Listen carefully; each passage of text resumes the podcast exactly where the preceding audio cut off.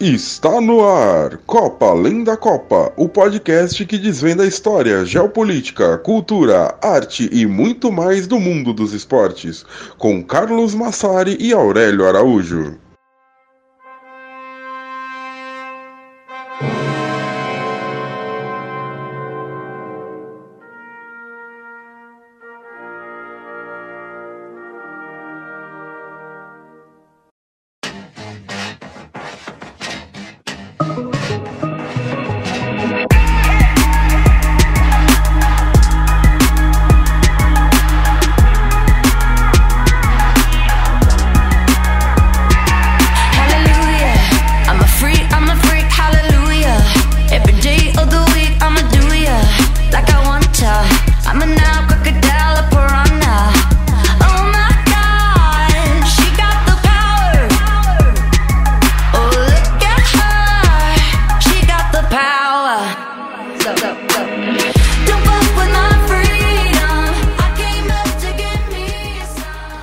Dia, boa tarde, boa noite para vocês que nos escutam. Chegamos com mais um episódio de Copa Além da Copa.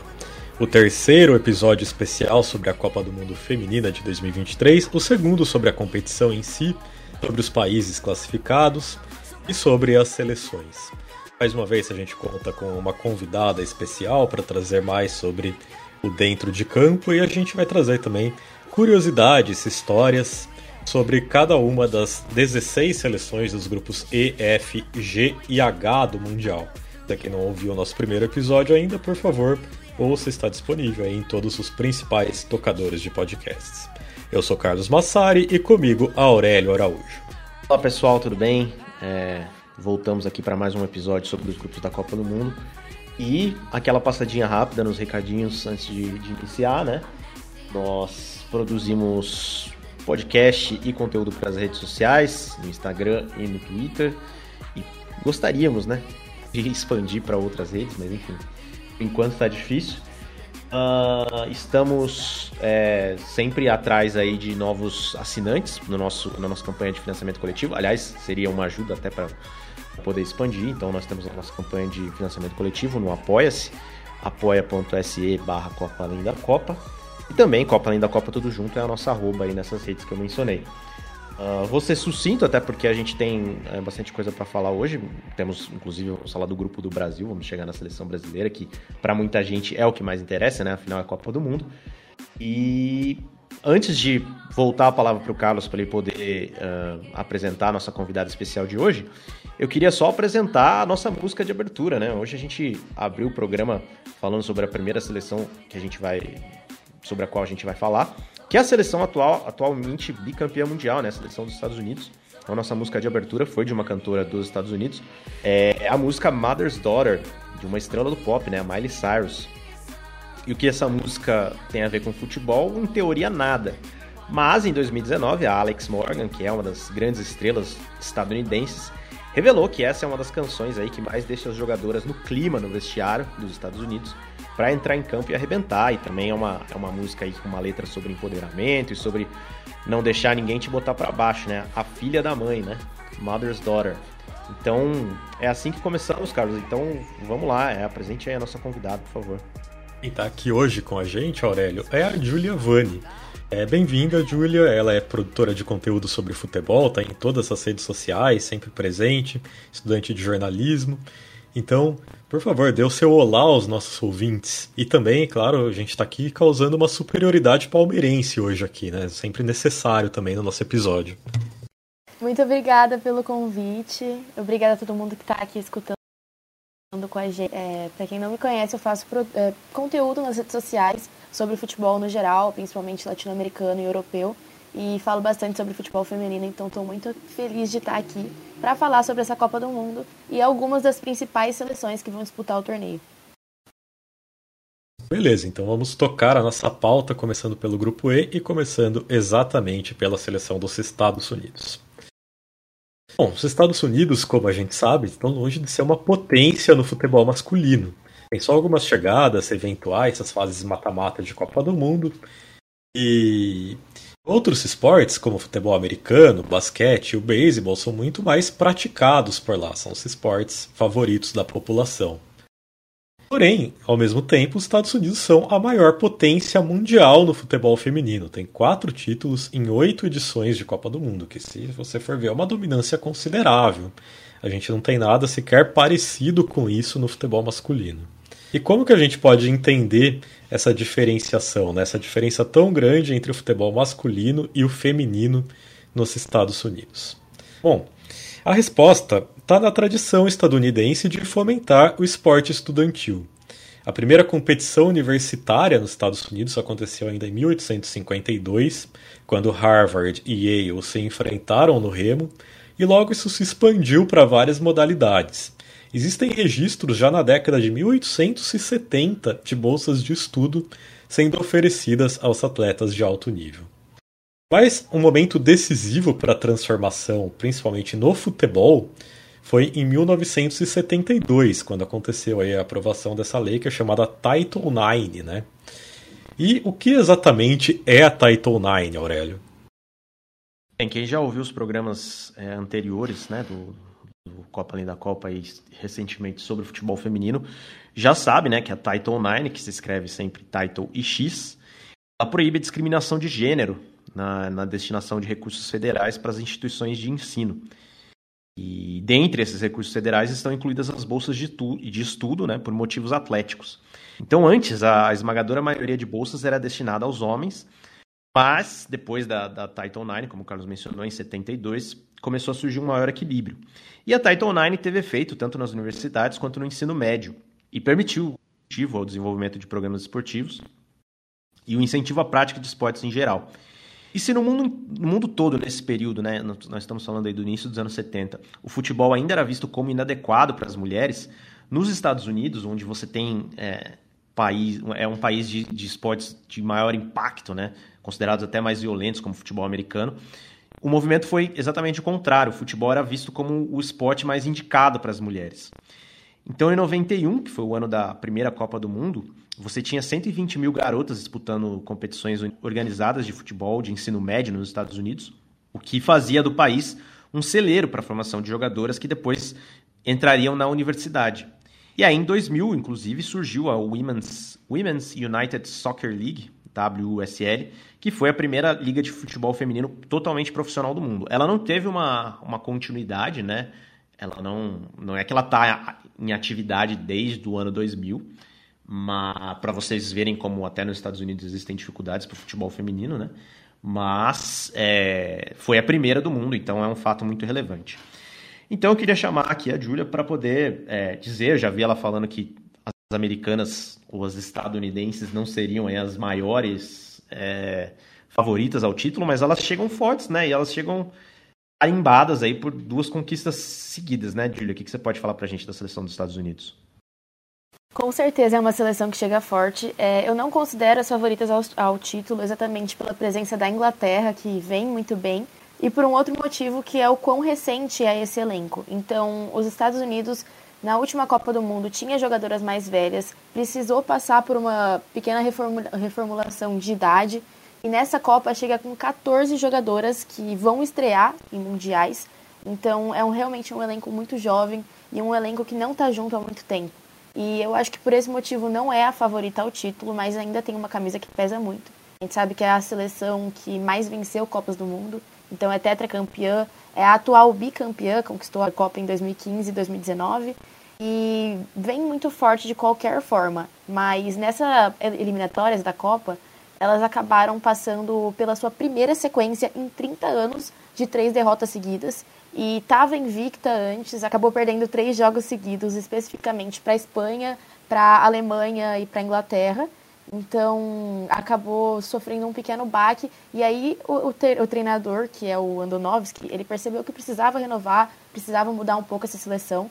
Os pilares são mantidos, tem 11 jogadoras que foram campeãs do mundo já, como por exemplo a Alex Morgan, a Rapinoe, que são referência no futebol feminino, jogadoras que estão em alta há muitos anos e que são peças que com certeza vão ser muito importantes para esse elenco, mas ainda assim essas jogadoras jovens podem agregar bastante, como por exemplo a Sofia Smith, que chega agora provavelmente para ser titular. E a seleção dos Estados Unidos também sofreu com algumas lesões, o que acabou dando ainda mais espaço para essas jogadoras jovens. Dois exemplos são a Catarina Macario, do Chelsea, que é uma atacante muito boa e é essencial tanto para a seleção quanto para o Chelsea. Então, apesar deles terem peças de reposição para o lugar dela, é, ainda assim não é no mesmo nível, vai ter que fazer essa compensação. E a Mallory Swanson, do Chicago Red Stars, que também é uma ótima atacante. Então, a principal fraqueza foi no ataque, só que eles estão conseguindo repor com jogadoras jovens. E, apesar de tudo, é uma seleção que sempre chega forte.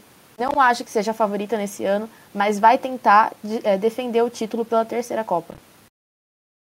Muito bem. E aí no grupo dos Estados Unidos a gente tem, vamos ter um clássico aí da, da geopolítica mundial, porque nós temos, além dos Estados Unidos, nós temos o Vietnã, né? E o Vietnã é mais um país que vai disputar em 2023 sua primeira Copa do Mundo. Quando a gente fala isso, nós estamos falando tanto de Copas masculinas quanto femininas, né? O Vietnã ainda não disputou uma Copa do Mundo masculina também. É uma das seleções mais fortes do Sudeste Asiático e rivaliza com a Tailândia pela dominância da região. Mas pela primeira vez aí as vietnamitas conseguiram se classificar em uma campanha que foi meio maluca assim, porque foi marcada pela Covid-19 nesse processo, né? Então a qualificação para a Copa do Mundo foi feita a partir da Copa da Ásia de 2022, com cinco vagas diretas. E na primeira fase o Vietnã encarou o Japão, Coreia do Sul e Myanmar, que é uma chave bastante difícil.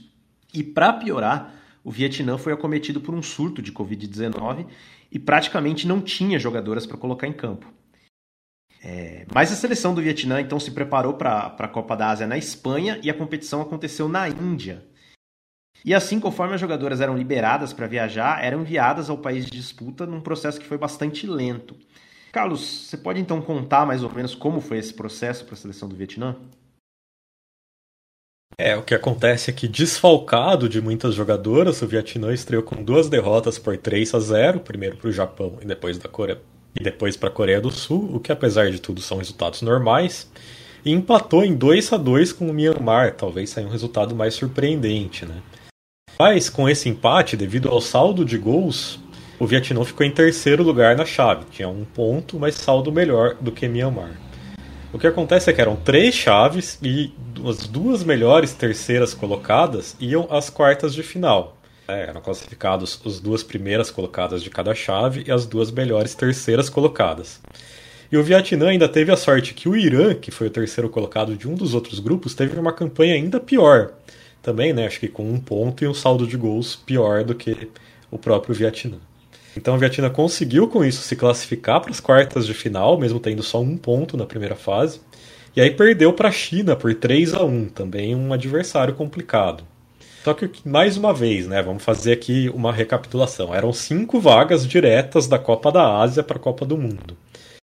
Então, seriam classificados os quatro semifinalistas e mais um time que sairia de um quadrangular entre os quatro eliminados nas quartas de final.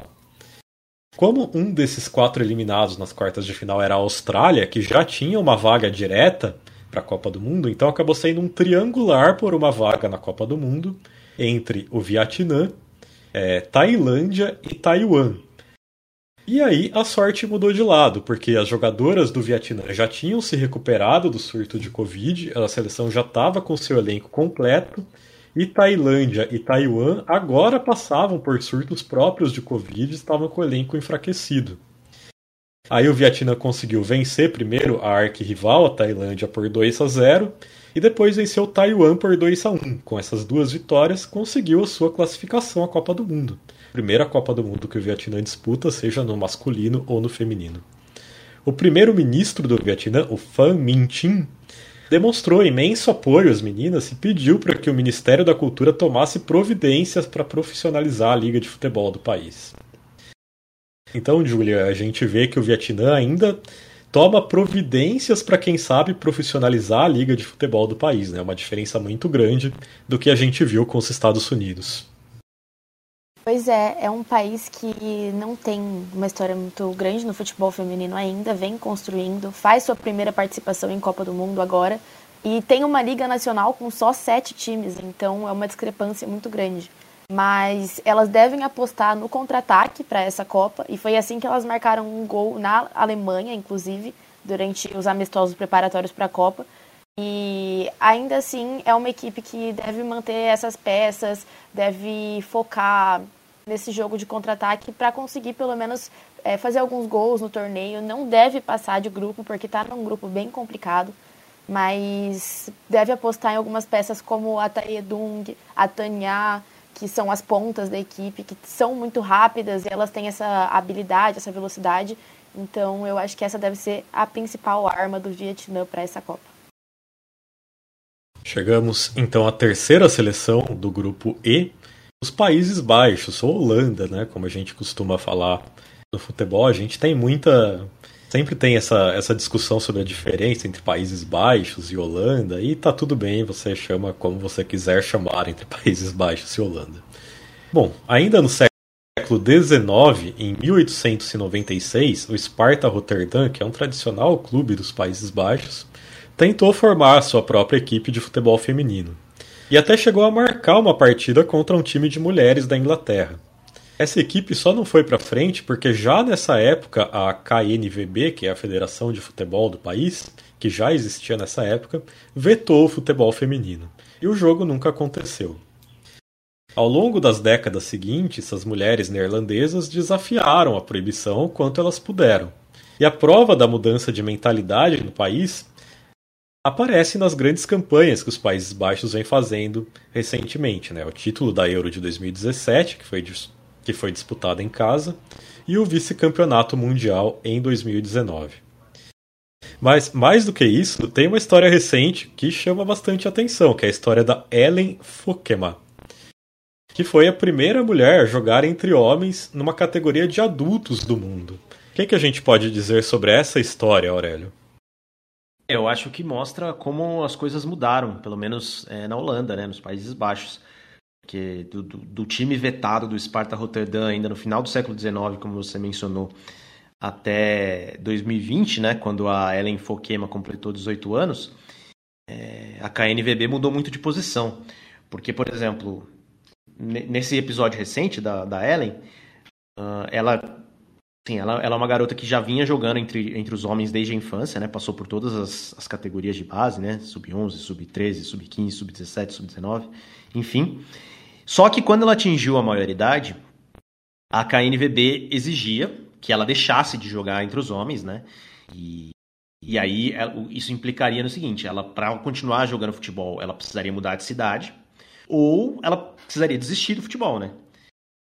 Então, é, diante dessa situação, é, ela jogava num time pequeno, né, o time VV Fuarut, né, da cidade de Menan, que é uma cidadezinha minúscula de 3 mil habitantes, então também não era fácil para ela, ela não queria sair do lugar onde ela estava. Ela entrou, né, a Fokema entrou com um pedido na KNVB para que ela pudesse continuar jogando no Fuarut, mesmo no adulto, né. E aí é importante a gente situar também que isso, essa, essa história se deu na nona divisão, né, no equivalente à nona divisão da, da, dos Países Baixos, então não é que ela foi jogar lá entre os, entre os caras mais né, proeminentes do país. Mas, contra todas as expectativas, ela obteve essa permissão em 2020. E ela até, ela até na verdade, o, o diretor de desenvolvimento do, de futebol da KNVB, chamado Art Langler, né, deu, prestou uma, uma entrevista para a Época, né, o veículo aqui do Brasil, dizendo que ela tinha obtido essa permissão porque a exclusão vai contra os princípios da KNVB. Ou seja, ao longo de um século, houve uma mudança radical de postura e hoje é, o futebol feminino nos Países Baixos é bem é, desenvolvido, né? Então, com isso em vista, Julia, o que, que a gente pode esperar mais ou menos da Holanda para essa Copa do Mundo? Eu achei curioso que vocês falaram sobre é, realmente as mulheres jogarem entre homens, porque na preparação para essa Copa, a Holanda fez um amistoso com a seleção sub-18 masculina. E foi um jogo que aconteceu até de portões fechados por parte da federação, porque eles ficaram com medo do que a imprensa ia pensar, porque normalmente os jogos entre equipes masculinas e femininas é, são muito mal vistos. Só que a seleção feminina acabou vencendo a partida por 2 a 1 então foi um resultado muito bom e deixa a equipe com um ânimo muito bom para essa Copa do Mundo também, né? É, é uma equipe que na Euro de 2020 acabou decepcionando bastante, caiu para a França nas quartas de final sob o comando do Mark, do Mark Parson, mas então o, Andreas Jonker ele assumiu o comando da equipe e começou a colocar um pouco da sua identidade nela, é, inclusive relembrando um pouco dos tempos da Sarina Wigman, que era a antiga técnica da Holanda, que foi quando a seleção holandesa feminina teve seus anos de ouro, lá para 2017, o vice-campeonato da Copa do Mundo de 2019. Então ele acabou trazendo um pouco dessa identidade de volta e também colocando um pouco do DNA dele, né? Ele, ele opta muito por essas alas, eu acho que é a principal identidade dele na equipe por enquanto, que são a Victoria Pelova e a Esme Brutes, e nenhuma das duas jogava como lateral antes, de, antes da chegada dele na seleção. E por clubes elas também não atuam como laterais, mas ele viu esse potencial nelas, começou a adaptar e fazer a equipe funcionar dessa forma. Então ele acaba jogando mais num 5-3-2, às vezes num, num 4-3-3, quando o jogo exige essa mudança. Mas a seleção holandesa tem ótimas jogadoras, ele está muito bem servido. Algumas das principais são, por exemplo, a Lick Martins, que estava no Barcelona e foi para o PSG, o PSG que é uma equipe muito forte no futebol feminino. É, a Jill Roord, a Linef Berenstein. Então a gente tem ótimas jogadoras, jogadoras experientes, que vêm fazer essa Copa do Mundo em busca dessa redenção. Depois de uma campanha ruim na Euro de 2022, elas tentam chegar mais longe dessa vez. Bem, e a última, a última seleção desse grupo, como a Julia já falou, é um grupo forte é Portugal. É... Sobre Portugal que a gente pode falar, né, que em 1933, durante o Estado Novo de Salazar, Portugal ganhou uma nova constituição e nela, né, se dizia que os cidadãos eram iguais perante a lei, porém com algumas exceções relativas às mulheres, por sua abre aspas natureza e pelo bem da família fecha aspas. Então, o que estava estabelecido é que o papel da mulher na sociedade portuguesa era secundário, né? Então, embora se dissesse que eram iguais aos homens perante a lei, na sociedade era um papel secundário, relegado a ser mãe, esposa e dona de casa. Então, não é surpresa que somente com o fim da ditadura, né, e com a redemocratização do país nos anos 70, o futebol feminino de Portugal realmente decolou. É claro que havia quem desafiasse o salazarismo, com registros de partidas na década de 30 mesmo, mas uma seleção feminina de Portugal só entrou em campo de fato em 1981, já com o país é, debaixo de uma nova constituição. Né? Então, em 24 de outubro de 81, as portuguesas entraram em campo diante da França, numa partida amistosa disputada na cidade de Le Mans, e estima-se que havia cerca de 300 jogadoras espalhadas pelo país naquela época, obviamente todas jogando em campeonatos distritais amadores muito pequenos, e 16 dessas jogadoras foram então levadas para representar a seleção portuguesa. A Alfredina Silva, que é uma dessas mulheres, disse que tinha na época um, um, um boato sobre a criação de uma seleção feminina, mas que ela mesma não acreditou até receber uma carta com a convocação. Né? Um negócio quase meio Harry Potter, se você parar para pensar, uma, uma carta chegando para te chamar para o mundo mágico do futebol, né? uma loucura. Carlos, é, o que, que você pode acrescentar aí sobre Alfredina Silva? É, nós temos as palavras da Alfredina Silva sobre esse episódio, né? Aspas para ela.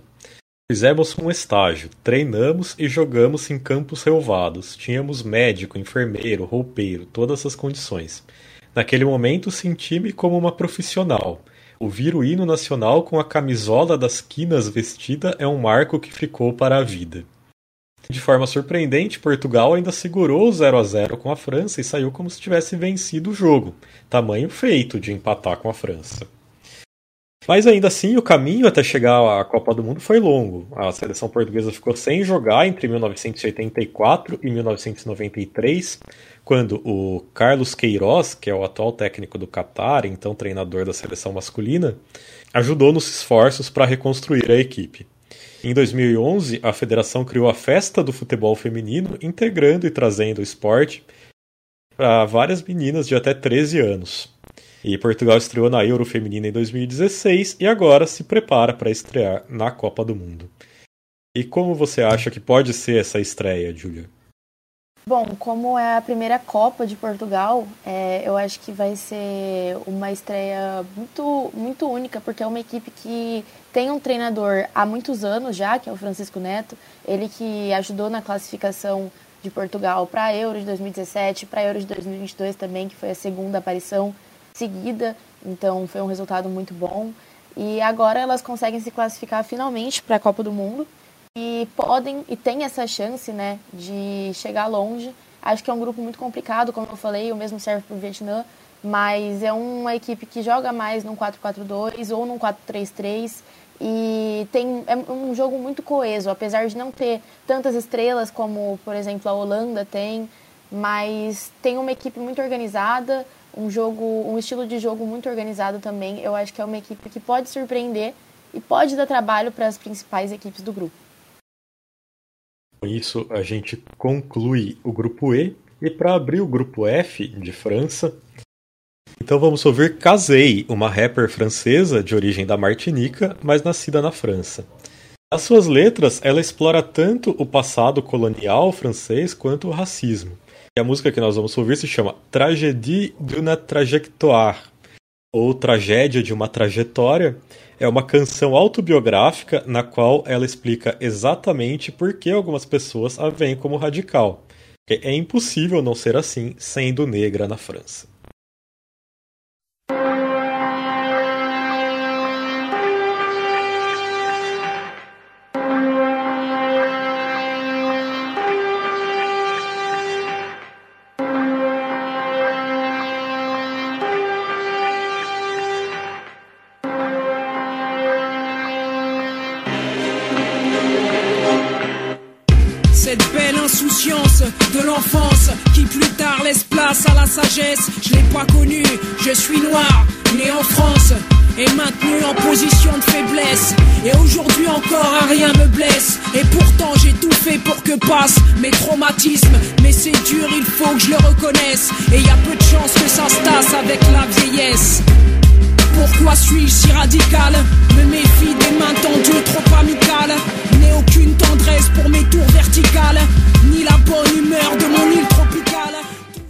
Continua escutando a Casei e a gente vem então para falar sobre a França, sede da última Copa do Mundo e com ao menos dois dos seus maiores times investindo pesadamente no futebol feminino.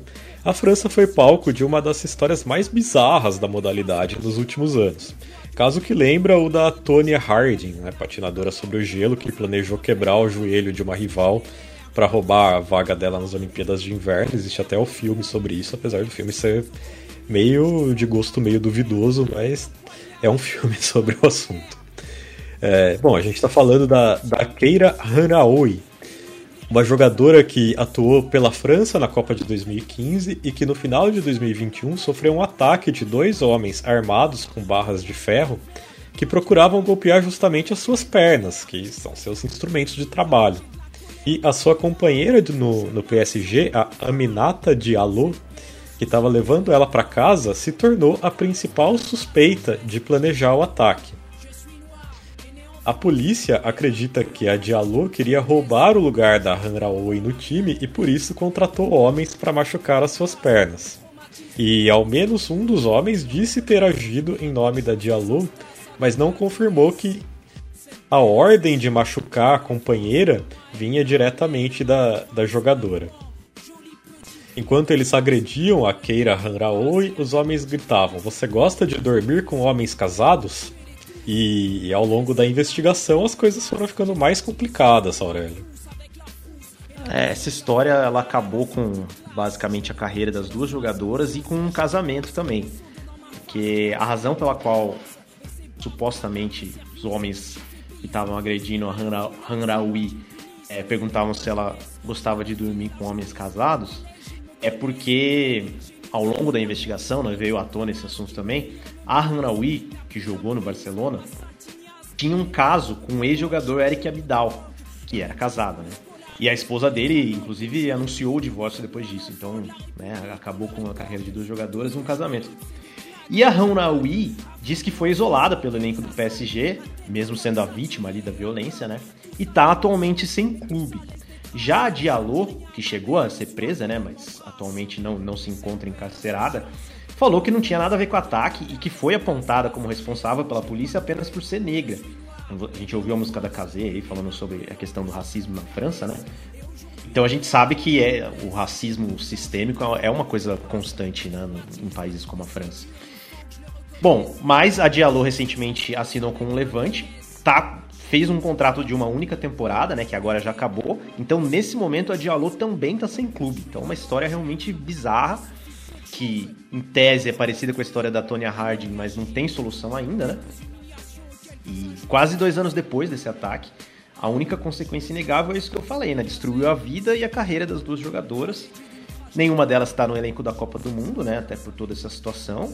É, embora, como o Carlos tenha mencionado, o Hanraoui já tinha disputado uma Copa pela França em 2015. Enfim, é uma situação muito bizarra.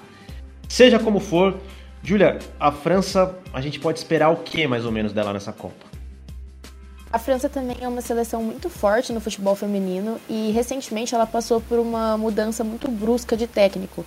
Era o Corine Diacre, mas de uma forma quase unânime ele foi vetado pelas jogadoras e a federação acatou esse pedido e substituiu ele pelo Harvey Renard. Então, esse novo técnico chegou em março, mas ele ainda não conseguiu colocar a sua identidade no estilo de jogo da equipe completamente. Ele já tinha treinado seleções antes, mas é o primeiro trabalho dele com uma equipe feminina de futebol. A gente sabe que tem muitas coisas que diferem do futebol masculino.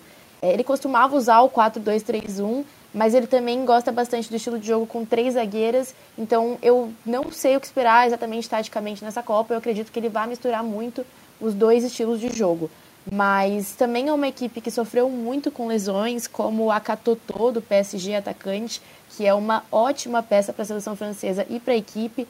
E é uma equipe, no geral, a França, que tem jogadoras de vários times franceses, principalmente o Lyon e o PSG, que formam a base dessa seleção.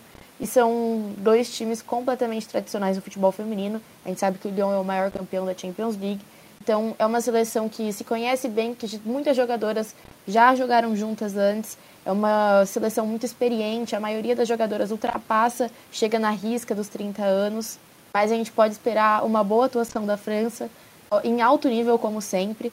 Eu acho que alguns destaques da equipe são a zagueira Wendy Renard, do Lyon, e, por exemplo, a, a veterana Eugênie Le Sommer, do Lyon também. Eu acho que vai ser uma boa Copa para a França. Acredito que elas vão tentar chegar mais longe do que em 2019, mas ainda assim é uma seleção, seleção bem veterana, bem experiente, que pode acabar sofrendo um pouco por isso. É, e lembrando que a gente já, já está no grupo do Brasil, né? Então, teoricamente, estamos aqui falando das adversárias do Brasil, e vamos falar da seleção brasileira também. É, e é irônico, né? Porque a França eliminou o Brasil na última Copa do Mundo, então Daqui a pouco a gente chega na seleção brasileira. Primeiro vamos falar sobre a Jamaica, que é a seleção jamaicana é mais uma participante da Copa do Mundo que demonstra as dificuldades das mulheres para ter condições de jogar futebol. É, após quatro participações em competições continentais da CONCACAF, né, em 91, 94, 2002 e 2006, a Federação Jamaicana decidiu simplesmente encerrar a existência da seleção feminina, alegando falta de recursos financeiros, né? Uma coisa totalmente absurda, né? Ainda mais porque era uma equipe que já estava chegando aí, competindo internacionalmente nos anos 90 e começo dos anos 2000. E o encerramento da seleção feminina fez com que a Jamaica nem sequer disputasse as eliminatórias para a Copa do Mundo de 2011. Também ficou de fora da disputa por uma vaga nas Olimpíadas de 2012 e depois de três anos de inatividade, a seleção passou a nem sequer figurar no ranking da FIFA. E aí, Carlos, a gente né, tem uma história aí, que sempre que se fala de futebol feminino da Jamaica, é, é preciso lembrar, e é também, assim, uma história com um dos maiores ícones da Jamaica, com certeza o jamaicano mais famoso de todos os tempos. Enfim, não é exatamente o Bob Marley, mas tem a ver com a família do Bob Marley, né? É uma das filhas do Bob Marley, Aurélio, a Cecília Marley, que foi uma das responsáveis por recuperar o futebol feminino na Jamaica. Ela sempre foi uma grande apreciadora do futebol e aí em 2014 ela acabou sendo nomeada embaixadora oficial da seleção. Logo em seguida ela lançou uma campanha de crowdfunding, né, financiamento coletivo, chamada Strike Hard for Reggae Girls. O crowdfunding para a seleção jamaicana buscava levantar fundos para questões básicas, como alimentação e material esportivo, mas também para viagens, hospedagens e para treinamento. E também houve uma campanha para buscar jogadoras de futebol com ascendência jamaicana pelo mundo, algo que não é exclusividade da equipe feminina. É, dentre os homens, também a gente nota cada vez mais a presença dos filhos da diáspora da Jamaica na seleção. Esse resgate ao futebol feminino não foi algo de efeito imediato. A seleção voltou a nem sequer ser ranqueada em 2017. Mas em 2018 teve uma campanha histórica na Copa Ouro Feminina e conseguiu com isso a, a Jamaica sua primeira classificação para a Copa do Mundo. Caiu num grupo muito difícil com Austrália, Brasil e Itália e não conseguiu pontuar, mas agora segue a sua trajetória e chega ao segundo Mundial consecutivo. E mais uma vez apelou por financiamento coletivo, é, porque a equipe precisou disso para pagar viagem e hospedagem para a Austrália depois de brigar com a federação devido às condições que estavam sendo oferecidas.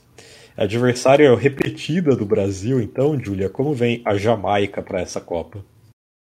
Pois é, assim como vocês falaram, eles fizeram esse processo de trazer de volta algumas jogadoras que tinham ascendência jamaicana, principalmente nascidas nos Estados Unidos e na Inglaterra. Então é uma característica muito forte, muito presente desse elenco.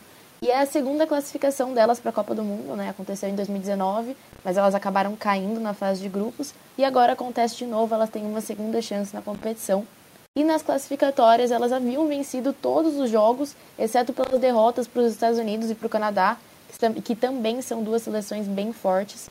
Mas é um elenco bom, tem algumas peças que dão é, uma, uma, certa experiência, né, que puxam a responsabilidade, por exemplo, no ataque, que tem a Kadia Bunny-Shaw, que é uma atacante do Manchester City, que ela atua pela seleção, é a maior artilheira da história da seleção jamaicana e marcou 12 gols nessas eliminatórias para a Copa do Mundo.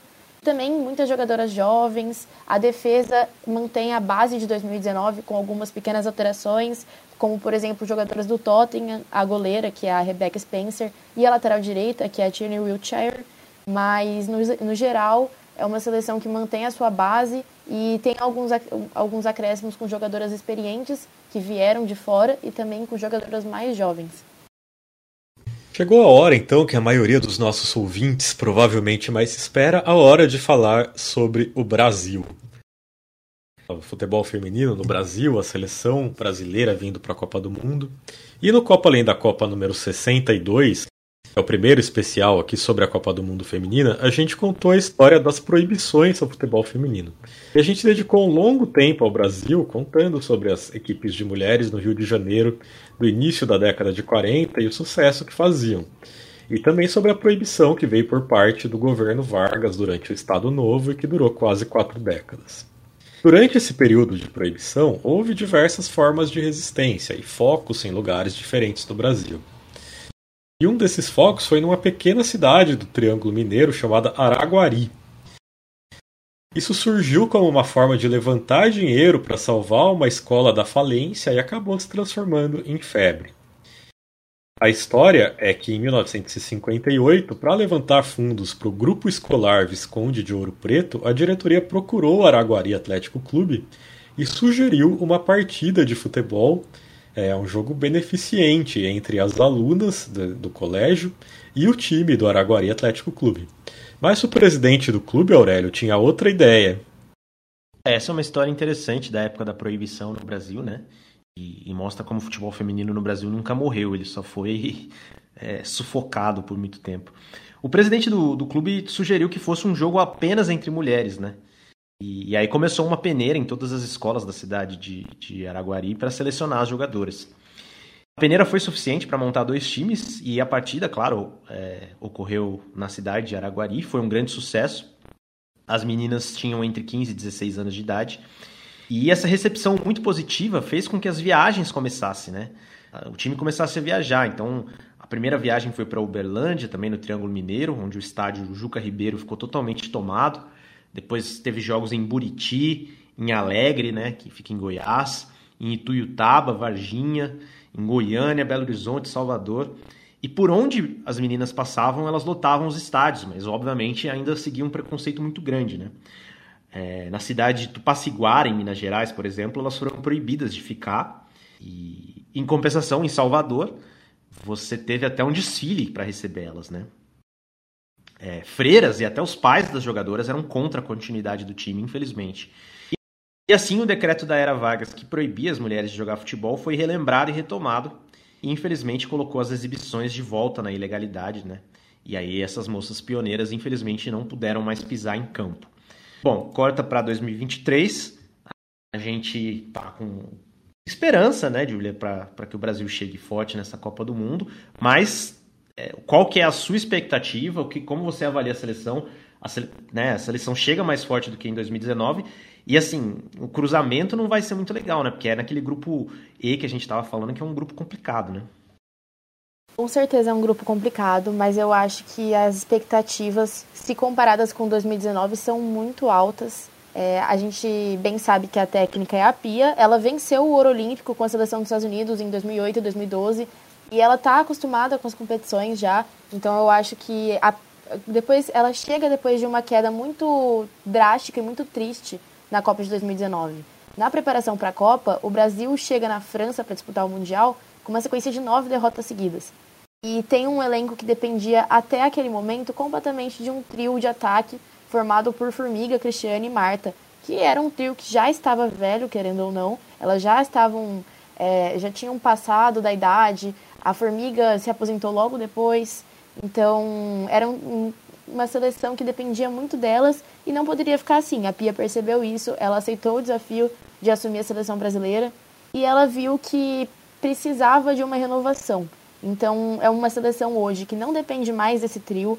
Uma, a, só a Marta foi convocada, inclusive, né? A Marta que faz provavelmente a sua última Copa aos 37 anos, não vai ser titular, mas ainda assim ela é uma jogadora referência não só para a seleção brasileira feminina, mas para o futebol feminino no mundo. E tem muitas jogadoras que chegam depois desse ciclo e podem surpreender bastante na competição. Então, durante esses últimos quatro anos, a Pia testou mais de 90 jogadoras na seleção brasileira. Ela chegou a várias combinações que podem ser muito fortes para o Brasil. Normalmente, o Brasil chega a atuar num 4-4-2, num 4-3-3, e ela gosta muito dessas jogadoras bem técnicas, fortes fisicamente também, como é o caso da Bia Zanderato. Então, ela, ela foi essencial nesse projeto de renovação e de transição geracional da seleção brasileira. Eu acho que a Pia, ela, apesar de ter seu trabalho contestado muitas vezes por quem acompanha mais o futebol feminino dentro do Brasil, ela ainda assim é, é uma técnica que pode agregar muito, porque foi a primeira técnica mulher que a seleção brasileira teve, e eu acho que ela entende as necessidades de uma mulher que atua no futebol, porque ela também foi jogadora. Então, eu acho que ela agrega muito mais além de, além de dentro de campo. É, ela é muito boa tecnicamente, taticamente falando, mas acho que além disso ela entende o que a CBF precisava fazer para que a seleção brasileira feminina se tornasse, voltasse a ser uma seleção a nível mundial.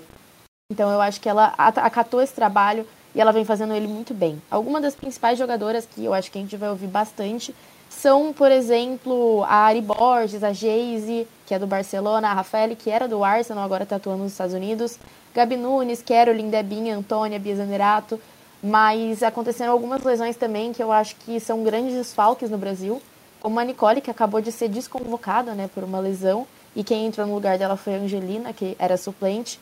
A Ludmilla também participou do ciclo da Copa do Mundo e acabou, infelizmente, ficando de fora. E a Luciana, goleira, também acabou ficando de fora na convocação final. E eu acho que as expectativas são boas. O Brasil chegou a ficar 10 jogos invictos até a finalíssima. Teve a partida contra a Inglaterra na, na, finalíssima em Wembley, que jogou no mesmo nível que a seleção que eu considero hoje a melhor do mundo. Foi uma boa partida, conseguiu arrancar um empate já nos acréscimos no segundo tempo e levar a partida para os pênaltis. Depois venceu a Alemanha, uma seleção muito forte também. E a gente ainda vai falar sobre a Alemanha, né? Mas é uma seleção muito boa. O Brasil venceu por 2 a 1 e no último amistoso pré-copa goleou o Chile no Mané Garrincha aqui, faz menos de um mês. Então saiu do Brasil muito bem. Os últimos jogos animam bastante para essa campanha da Copa do Mundo. Eu acho que a Pia conseguiu encontrar as peças que ela precisava. Algumas, convoca... Algumas peças foram sim contestadas. Muita gente questionou a ausência da Cristiane, mas eu acho que ainda assim ela tem um bom elenco em mãos e é um elenco muito unido, é um elenco que conseguiu fazer um bom ciclo para a Copa, muito melhor do que 2019. Então eu realmente acho que o Brasil pode surpreender bastante. Tem chances de brigar pelo título. É um grupo complicado, a França com certeza vai dar muito trabalho, vai querer passar em primeiro, mas o Brasil tem a capacidade de conseguir vencer um confronto direto, conseguir se classificar. Caso passe em segundo do grupo, tem uma chance muito grande também de pegar os Estados Unidos, né, o que é bem difícil, logo no mata-mata. Então, eu acho que é uma Copa que vai ser sim difícil pelo chaveamento, mas o Brasil se mostrou uma seleção muito melhor do que muita gente esperava depois que foi eliminado da Copa de 2019. Muito bom, muito bom. Aí deu, deu para animar um pouco, né? Estamos com expectativa boa. E justamente uma das adversárias aqui do Brasil, outra seleção estreante, né? É a seleção do Panamá. A seleção panamense classificou para a Copa do Mundo vencendo o Papua Nova Guiné e depois o Paraguai nos playoffs intercontinentais, garantindo mais uma vaga para as seleções da CONCACAF nessa repescagem, né? Porque outra seleção que se classificou foi uma seleção que a gente falou no episódio passado, que é a seleção do Haiti, que venceu o Chile, né? Considero uma, uma zebra bastante grande, até porque o Chile é, tem um futebol feminino assim em nível aceitável aqui para a América do Sul, né?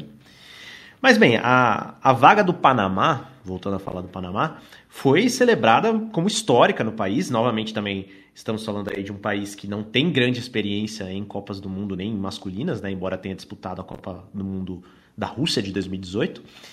É, e até o início do século XX, né, no, no Panamá, a única carreira permitida para as mulheres que desejavam trabalhar era de professora do ensino básico, ou seja, não era nem né, uma professora é, de nível mais avançado. E no caso do futebol, o próprio campeonato masculino no país é relativamente recente, né? Foi, a sua liga foi criada só em 1988. Então você imagine para o futebol feminino, né? Para as mulheres terem seu próprio campeonato, foi necessário esperar até 2017. E claro, Carlos, é motivo de festa, né, que o Panamá esteja na Copa do Mundo, mas obviamente é um país onde o futebol feminino caminha com passos muito lentos, né? Sim, é, em 2020, por exemplo, o Panamá esperava um grande impulso no futebol feminino ao receber pela primeira vez uma Copa do Mundo, porque ele ia sediar o Mundial Sub-20 de mulheres ao lado da Costa Rica. Mas por causa da pandemia, esse campeonato não aconteceu. E por isso mesmo, essa vaga para a Copa do Mundo é quase milagrosa. As jogadoras foram inclusive recebidas no Palácio Presidencial pelo chefe de Estado, que é o Laurentino Cortiço Cohen, que ofereceu a elas cursos nas universidades do país e também aulas de inglês. Mas infelizmente, depois disso, é, o futebol feminino panamenho voltou a aparecer, só que por, pelo lado negativo, porque num jogo entre o Plaza Amador e o Sporting San Miguel pela liga local, é, uma briga estourou em campo e foi chamada pelo jornal Marca de a briga mais vergonhosa da história do futebol feminino. Júlia, como vem o primeiro adversário do Brasil na Copa do Mundo, o Panamá? Bom, durante é, o, Panamá ele acabou sofrendo para se classificar para a Copa do Mundo, é, teve uma derrota por 7 a 0 para a Espanha, mas ainda assim as expectativas da equipe, de dentro da equipe, são boas, né? O, pró o próprio técnico falou, o Nacho Quintana, ele disse que está feliz porque eles vão finalmente poder se comparar com equipes como o Brasil e a França. E ele de fato citou o Brasil e a França como exemplos.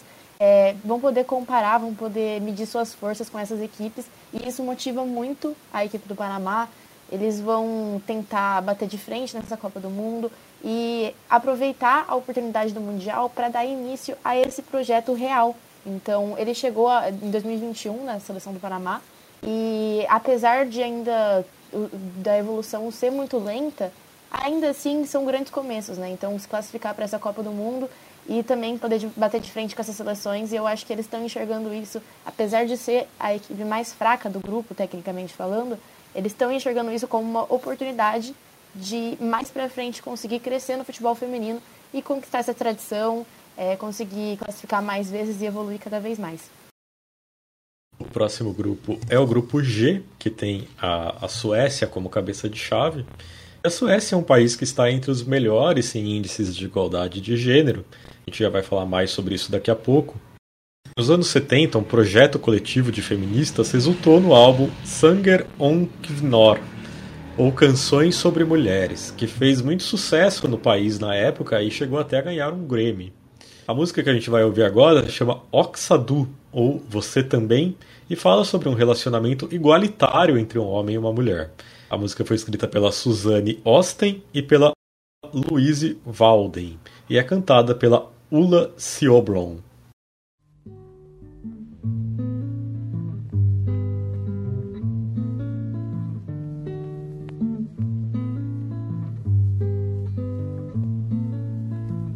Jag vill det nu.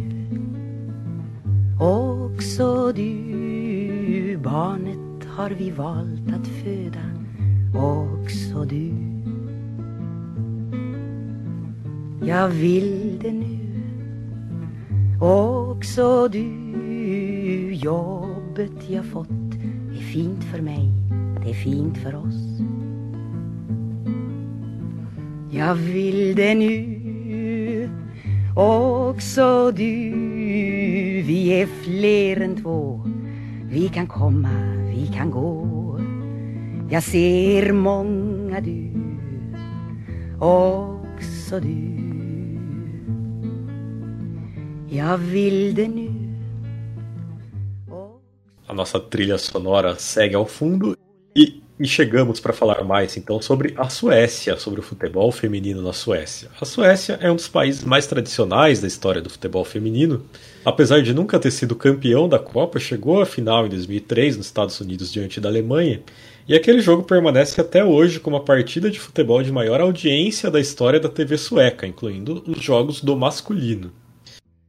É difícil dizer exatamente por que o futebol feminino atingiu esse status na Suécia, mas é um país que tem alto índice de igualdade de gênero.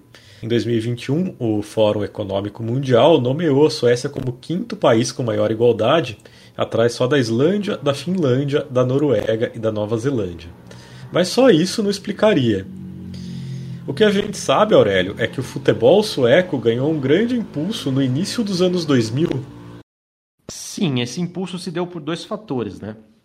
Como você mencionou, a Suécia chegou numa final de Copa do Mundo em 2003 e, embora a Suécia seja tradicional no masculino, já sediou Copa, já chegou em final de Copa também, embora faça muito tempo isso, é, é claro que para a Suécia é difícil hoje em dia chegar numa final de Copa do Mundo, né?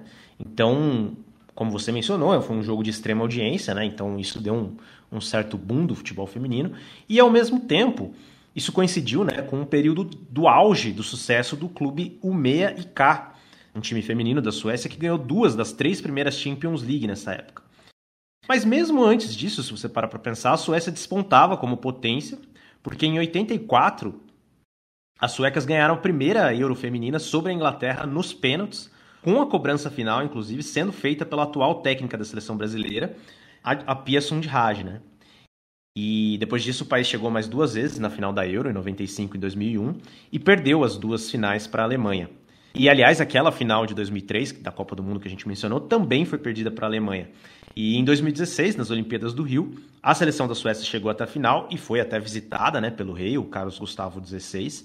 Mas o que aconteceu? De novo, perderam a final para a Alemanha e ficaram com a prata olímpica. É, e também na última, nas últimas, na última, nos últimos Jogos Olímpicos, em 2020, né, que na verdade ocorreram em 2021 por causa da pandemia, em Tóquio, a Suécia foi medalha de prata, né, perdeu a final para o Canadá. Então é uma seleção que segue na seca de títulos em nível internacional, mas é uma seleção tradicional. Então eu passo aí para a Júlia para é, posicionar a gente o que esperar mais ou menos da Suécia nessa Copa. A, Su a Suécia ela coleciona boas seleções, bons elencos e tem jogadoras espalhadas por diversos times de alto nível no mundo. O técnico é o Peter Gergardsson e ele chegou em 2017 na equipe. Ele alterna bastante entre um 4-3-3 e um 3-4-3. Então a seleção consegue mudar bastante o estilo de jogo sem mexer nas peças, ou também mexendo, mas durante a partida conforme ele sente a necessidade, ele tem essa, essas sacadas e consegue mexer bem na equipe. É, a Lina Hurtig é uma das principais atacantes da equipe. Ela joga no Arsenal e ela fez cinco gols nas classificatórias, uma das artilheiras, mas ela sofre muito com lesões. Ela está disponível para a Copa do Mundo, mas ainda não sabemos como vai ser porque ela está retornando. Já a Hannah Glass, que é uma ótima jogadora, também ficou de fora, defensora da seleção sueca mas ainda assim a defesa continua sendo uma das melhores, se não a melhor do mundo. Conta com diversos nomes, por exemplo, a Madalena Eriksson, que é do Chelsea, a Linda Simbran da Juventus, Amanda Ilested do PSG e a Natalie Bjorn do Everton. Então, é uma seleção que consegue manter essa base, essas jogadoras que tecnicamente são muito boas, que estão em alto nível há alguns anos e ainda assim tem outros destaques, como por exemplo a Fridolina Rolfo, do Barcelona, que atua tanto como ponta esquerda quanto, quanto como lateral esquerda. Então é uma seleção que vem bem para essa Copa do Mundo, talvez até um pouco melhor do que nos últimos anos, mas ela cresce bastante nessas decisões e eu acho que vai passar com tranquilidade nesse grupo. Bom, e a primeira adversária é justamente a África do Sul, que nos dá um outro panorama, né? Não só de como é o, futebol feminino no país sul-africano, mas na África em geral, porque uma história bastante recente, né? No domingo, dia 2 de julho, a seleção sul-africana devia fazer a sua despedida da torcida, né? Uma Copa do Mundo. Era um amistoso contra Botsuana, né? Um país vizinho. Mas duas questões fundamentais causaram revolta no elenco da África do Sul. Primeiro, a falta de garantias financeiras, com o pedido de pagamento de um milhão de rands, né? Que cerca, dá mais ou menos aí cerca de 55 mil dólares para cada jogadora que vai ao Mundial. E também as condições do estádio Tsakani, né? Onde o jogo aconteceria. E aí rolou um impasse entre a federação e o elenco, e a técnica Desiree Ellis foi forçada a selecionar uma equipe de última hora para enfrentar a Botsuana, é, e aí não contava com suas é, principais jogadoras, praticamente sem tempo para formar o time, né? Então a seleção que foi a campo contava até mesmo com uma menina de 13 anos, e infelizmente acabou aí derrotada por 5 a 0 pelo Botsuana, um resultado que expõe, né, de forma bem clara assim a crise interna do futebol sul-africano é uma pena né, que, que, a seleção da África do Sul esteja chegando na Copa sob essas condições, mas enfim, é a realidade do futebol feminino em muitos países. Né? E acho que estarem na Copa também ajuda a jogar um pouco de luz sobre isso. De acordo com o Tulagânio Gashubelwe, nome difícil, mas vamos lá, é, vou, já vou explicar quem é ele, né? Que mais importante de, de, que saber o nome correto é saber quem ele é. Ele é presidente do Sindicato de Jogadores de Futebol da África do Sul. O que as jogadoras buscavam era só pagamentos justos, né? E a federação se recu recusava a cumprir os acordos. É... E aí ele botou a culpa, então, no presidente da federação, né, Carlos? É, o nosso amigo aí, que você já citou o nome, eu não vou repetir, disse que o, o Danny Jordan, aí sim um nome bem mais tranquilo, era o culpado pela por esse impasse porque ele se recusava né, a cumprir os acordos financeiros que já estavam previamente estabelecidos. E essa situação escalonou tanto que o ministro dos esportes, o Zizi Kodwa, precisou intervir e marcar uma reunião com as jogadoras. Aí, quatro dias depois desse episódio lamentável da partida contra a Botsuana acontecer, a Federação Sul-Africana anunciou que o problema estava resolvido e que tinha conseguido acertar os pagamentos com as atletas. Porém, o dinheiro veio de uma terceira parte, uma entidade chamada Motsep Foundation. Mas o que é a Motsep Foundation? Que fez uma doação ali no valor desejado pelas atletas e, de acordo com a sua CEO, que é a Precious Motsep, é, a entidade se sentiu obrigada a fazer uma generosa doação. A Motsep Foundation é de Patrice Motsep, que é ninguém menos que presidente da Confederação Africana de Futebol magnata da mineração e dono do Mamelodi Sundowns, que é o principal clube da África do Sul aí nos tempos mais recentes. A Precious, por sua vez, é esposa do Patrice. Então essa doação resolveu o problema da África do Sul, mas ela também veio de um lugar bem institucional aí, né? Não é qualquer pessoa que fez essa doação, é simplesmente o presidente da Confederação Africana de Futebol. Agora a gente passa então à Itália, né? Que a Itália a gente mencionou também bastante no, no episódio do, do 62, né? Sobre as proibições do futebol feminino. É, a Itália teve sua própria versão pioneira do futebol feminino, né? Em 1933, com o chamado GFC, que era o Grupo Feminile Caltístico, formado em Milão. Eram cerca de 30 mulheres com idades entre 14 e 20 anos. Era um grupo que reunia estudantes, operárias, costureiras e trabalhadoras domésticas e todas tinham autorização escrita pelos pais para jogarem. É, é, os jogos tinham regras muito diferentes do futebol feminino, eram dois tempos de apenas 15 minutos, nos quais a bola devia permanecer sempre no chão e não podia ter contato com nenhuma parte do corpo acima da cintura. E claro, também a bola era muito mais leve do que a usada no futebol masculino. E o presidente do Comitê Olímpico Italiano, Leandro Arpinati, que obviamente, né, em 1933 a gente está falando do, do, período fascista, né? O Arpinati é um cara que também é, né, foi responsável por muitas das reformas no futebol italiano. A gente já falou disso em outras ocasiões, mas vamos lá. Ele era então o presidente do Comitê Olímpico Italiano e ele decidiu que a prática podia acontecer desde que ela fosse privada e sem reunir público. Mas as jogadoras do GFC queriam ser levadas a sério e serem reconhecidas como atletas de futebol. Aí qual foi a atitude então que elas tomaram, Carlos? As jogadoras do GFC escreveram cartas para as redações dos principais jornais italianos, contando as suas histórias e pedindo por reportagens. A revista Il Calcio Illustrato fez um artigo elogioso às meninas e uma reportagem completa com fotos e entrevistas. Mas o jornal italiano esportivo mais famoso até hoje, né, o La Gazzetta dello Sport, não teve a mesma simpatia e foi muito irônico com as atletas, escrevendo que elas não viam a hora do intervalo para poder retocar o batom e arrumar o cabelo. Desobedecendo às ordens, as meninas do, do GFC tiveram seu primeiro compromisso oficial em 11 de junho de 1933 para um público de mais de mil pessoas. Elas são fracas, moles e medrosas, recuam demais diante do jogo, elas correm pouco e não têm técnica. Hoje eu prefiro o futebol masculino. Essa foi uma fala de um dos espectadores que foi registrada pelo, pelo jornal. Mas ainda assim o experimento foi considerado um sucesso pelas jogadoras. Mas a desobediência à ordem oficial e o recrudescimento do fascismo custaram caro às meninas. O Achille Starati, que foi o sucessor do Leandro Arpinati como presidente do Comitê Olímpico e que também era um membro do Partido Fascista, proibiu que elas continuassem praticando futebol o futebol feminino voltaria a crescer na Itália na década de 1960 e na de 1970 o país teria a primeira grande liga de caráter nacional do mundo, atraindo jogadoras de todas as partes do mundo. E finalizando esse grupo, a gente tem a Argentina, Aurélio. Pois é, a Argentina, né? Na Argentina é, tem uma história bastante curiosa, porque é, foi proclamado dia 21 de agosto como Dia da Mulher Futebolista em homenagem àquela que foi um dos grandes nomes da história do futebol feminino no país, que é a Elba Selva. A história da Elba ficou esquecida por muito tempo, né? mas hoje ela é lembrada e ser lembrada como uma espécie de Maradona antes de Maradona, por causa de uma coincidência incrível nas histórias, tanto dela quanto do Diego.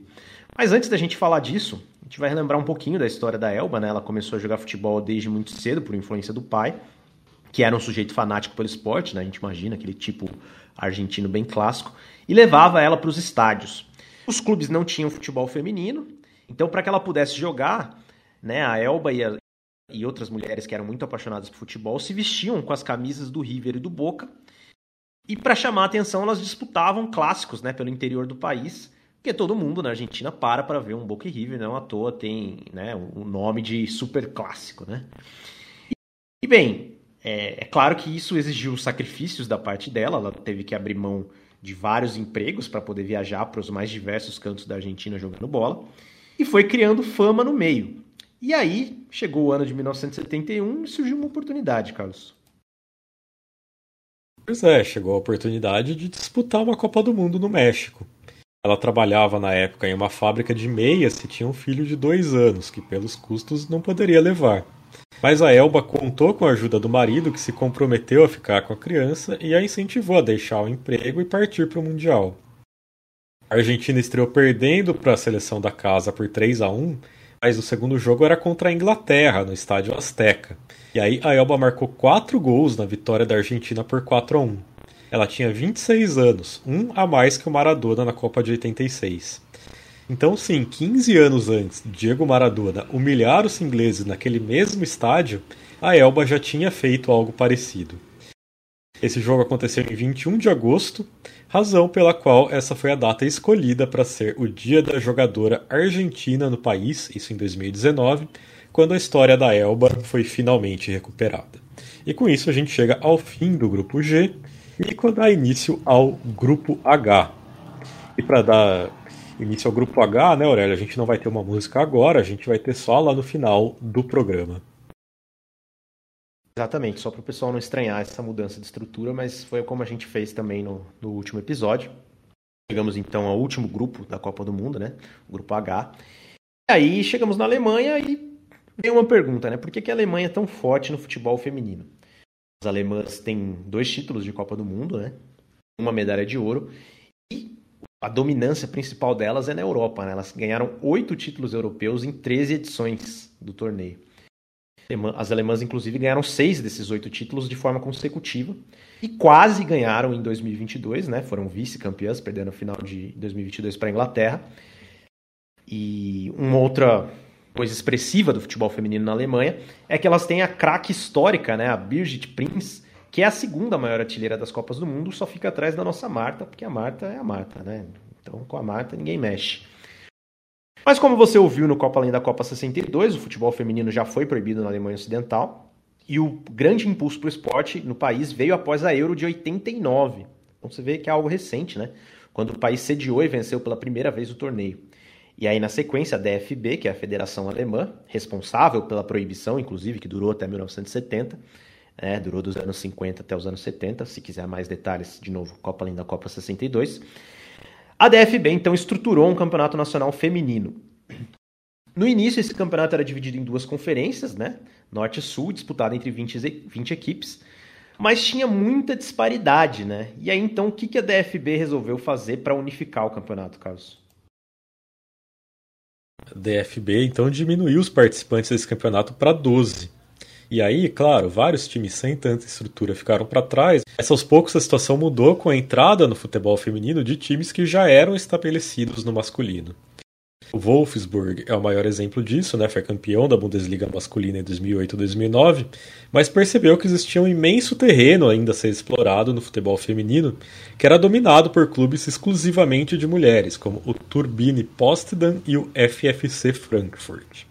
Dessa forma, passou a investir no seu próprio time feminino e obteve uma dominância incrível na Alemanha, com sete títulos nos últimos 11 anos e também conquistou glórias continentais com duas Champions League consecutivas. Muitos veem que a era de domínio do Wolfsburg chega ao fim à medida que os gigantes europeus acordam para o futebol feminino. O clube perdeu a última final de Champions para o Barcelona, por exemplo, e vem sendo cada vez mais desafiado pelo Bayern de Munique dentro das fronteiras alemãs. Júlia, como vem a Alemanha para essa Copa do Mundo?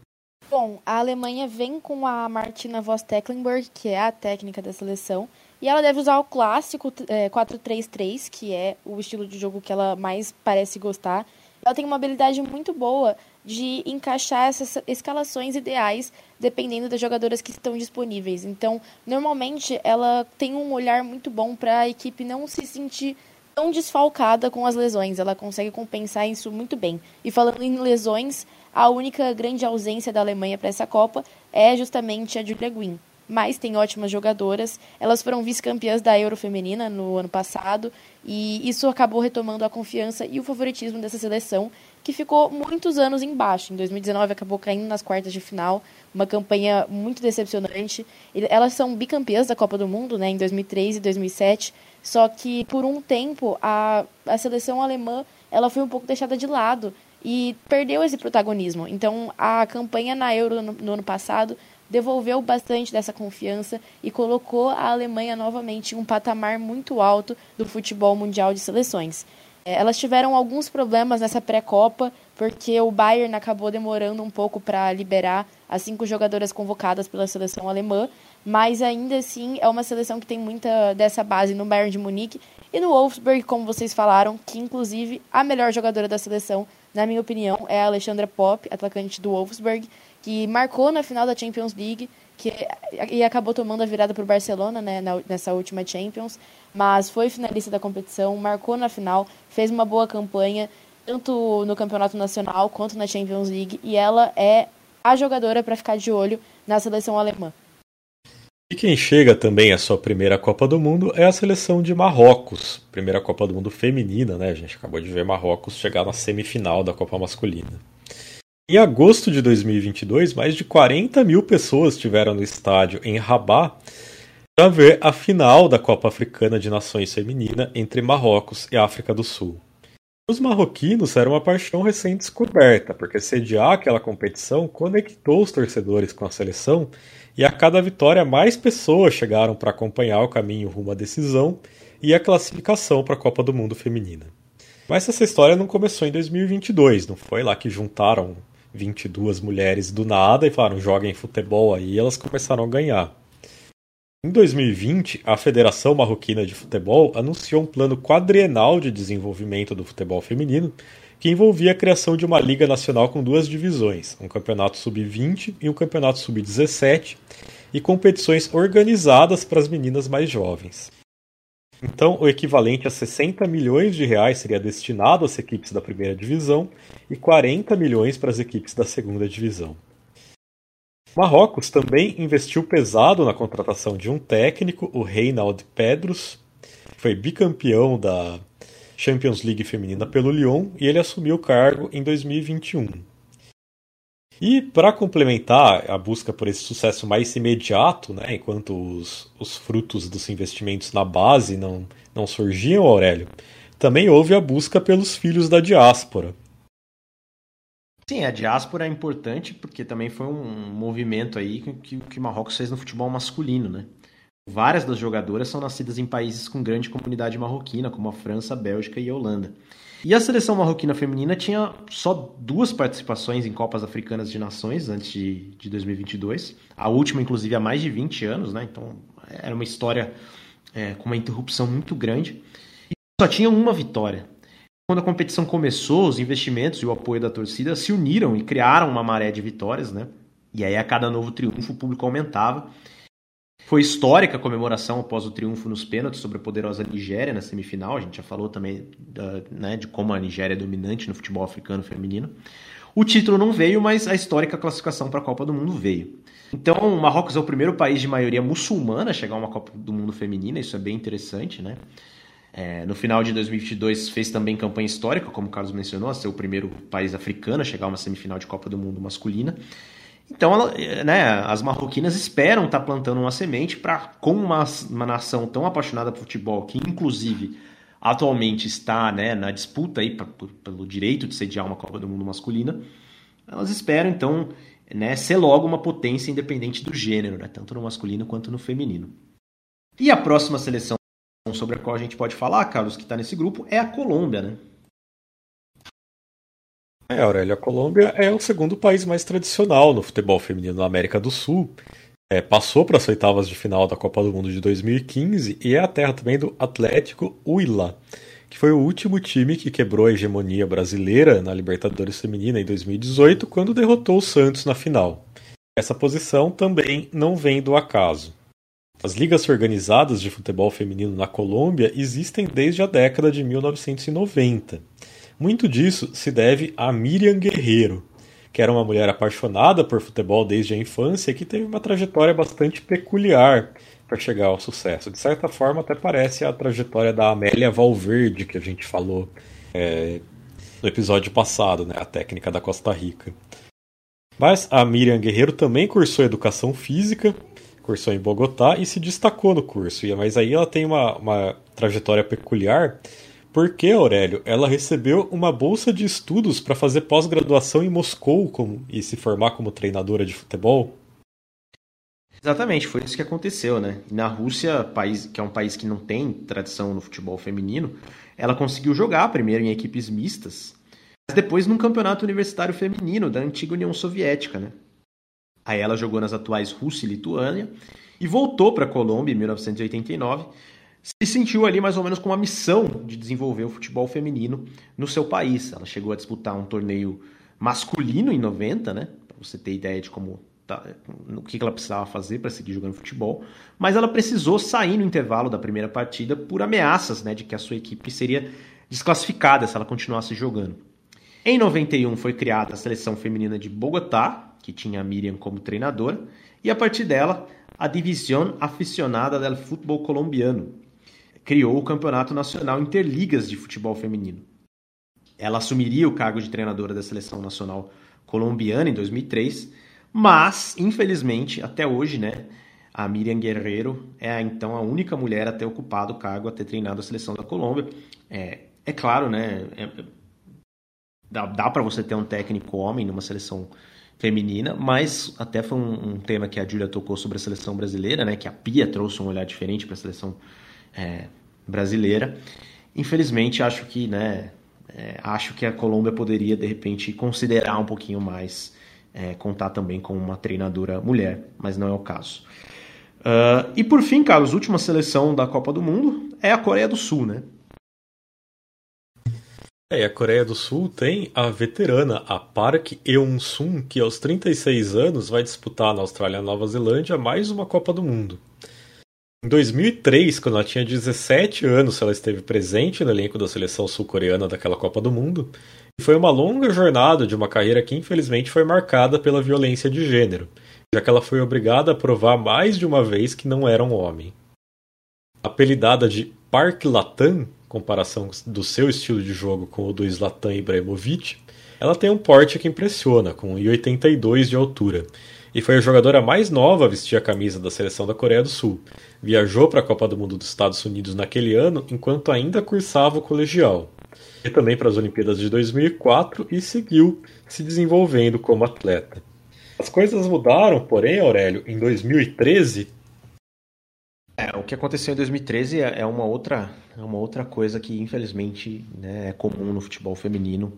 Está é, tá se tornando cada vez mais raro, mas ainda é bastante comum.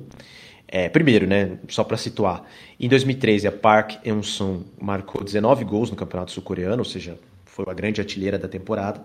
E aí os técnicos de seis equipes rivais se juntaram para questionar a liga sobre a presença da jogadora, afirmando que ela não era biologicamente uma mulher, e até ameaçando deixar a liga, né, caso não fosse feito um teste de gênero nela.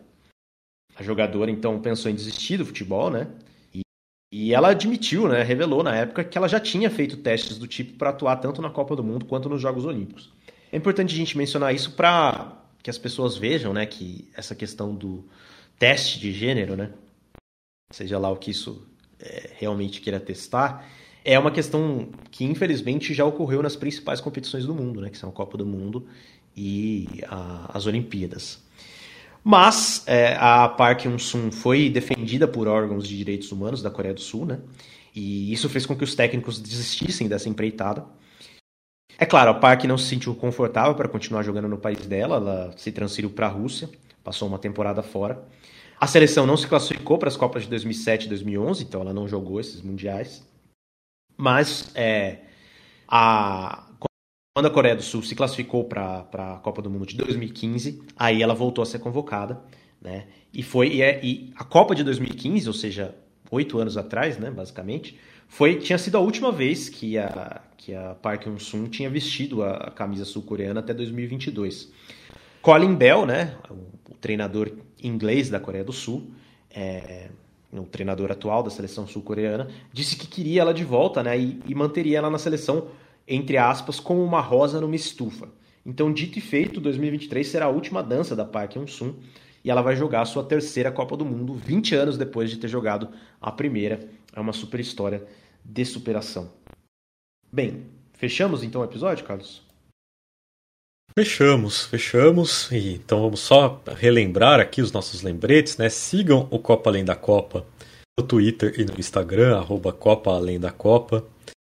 É, Contribua com a nossa campanha de financiamento coletivo. apoia.se barra Copa Além da Copa. Se você gosta do, nosso, do que a gente produz, seja aqui como podcast, seja nas redes sociais. Por favor, apoia.se barra Copa Além da Copa. Você nos ajuda a produzir cada vez mais. Com cinco reais por mês você já colabora com o nosso trabalho. 15 reais por mês você recebe um texto exclusivo todos os meses, 30 reais ou mais por mês, você também participa de um sorteio de brinde todos os meses. Dito isso, queria agradecer muito a presença da Júlia, que contribuiu muito com o nosso episódio. Muito obrigado, Júlia, também faça o seu jabá aí, por favor.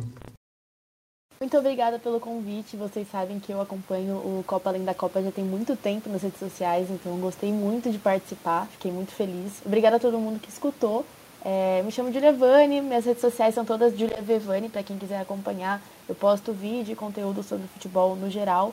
Então, acaba sendo um pouco até mais focado pro Palmeiras, que é meu time, como a gente falou aqui no começo. Mas gosto muito de falar de futebol europeu. É, agora as ligas estão paradas, mas gosto muito de futebol europeu, muito de futebol sul-americano, Libertadores. Então, quem quiser acompanhar, agradeço muito. Aurélio, você poderia, por favor, se despedir e apresentar a nossa música de encerramento? Com certeza, Carlos. É, a gente já tinha falado para a Júlia fora do ar que a gente faz um tempo que queria fazer alguma coisa com ela. Foi muito legal a gente gravar aqui. É... Claro, pedimos desculpas também do episódio chegar tão em cima da Copa do Mundo. Infelizmente, a gente está numa super correria. Até por isso é importante que vocês assinem nosso financiamento coletivo, né? recebam lá nosso material exclusivo e tudo mais. E eu me despeço agora, que a gente falou, a última seleção que a gente apresentou foi a Coreia do Sul, com um K-pop, né, Carlos? Porque K-pop meio feminista, assim. A gente sabe que a indústria do K-pop, claro, é muito problemática, né? Muito machista. Mas não deixa de ser irônico que algumas das canções sejam bastante engajadas aí com letras que defendem as mulheres em relacionamentos abusivos. Né? É, a gente vai ouvir uma música da Jennie, que é uma das integrantes do grupo Blackpink, que é um, talvez o maior grupo aí feminino do K-pop. A música se chama Solo, né? E aí na letra ela defende justamente sair de um relacionamento tóxico para, entre aspas, seguir carreira solo. Então vamos ouvir aí Jennie com solo e até a próxima. 천진 나만 청순 가련 새침 한척 이젠 지쳤나 귀찮아 매일 뭐해 어디야 밥은 잘자 baby 자기 여보 보고 싶어 다 부질없어. You got me like 이건 아무 감정 없는 love story.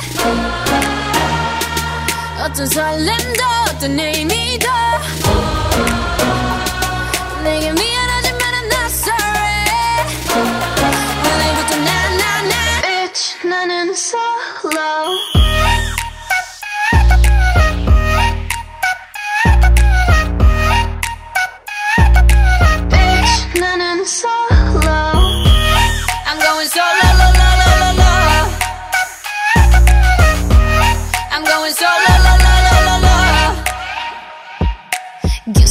girl, now I'm used to being the girl. You sitting on your feelings and sitting on my throne.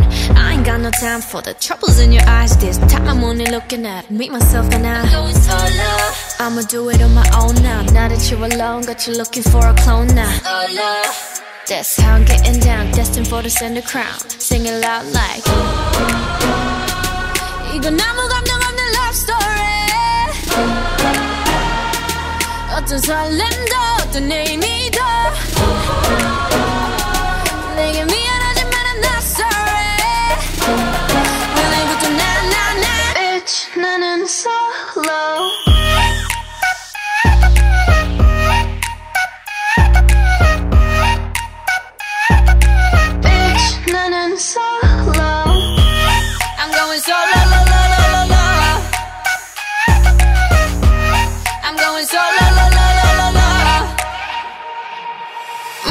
설렘 감동 뒤엔 이별 눈물 후회 그리움 홀로인 게 좋아. 난 나다워야 하니까.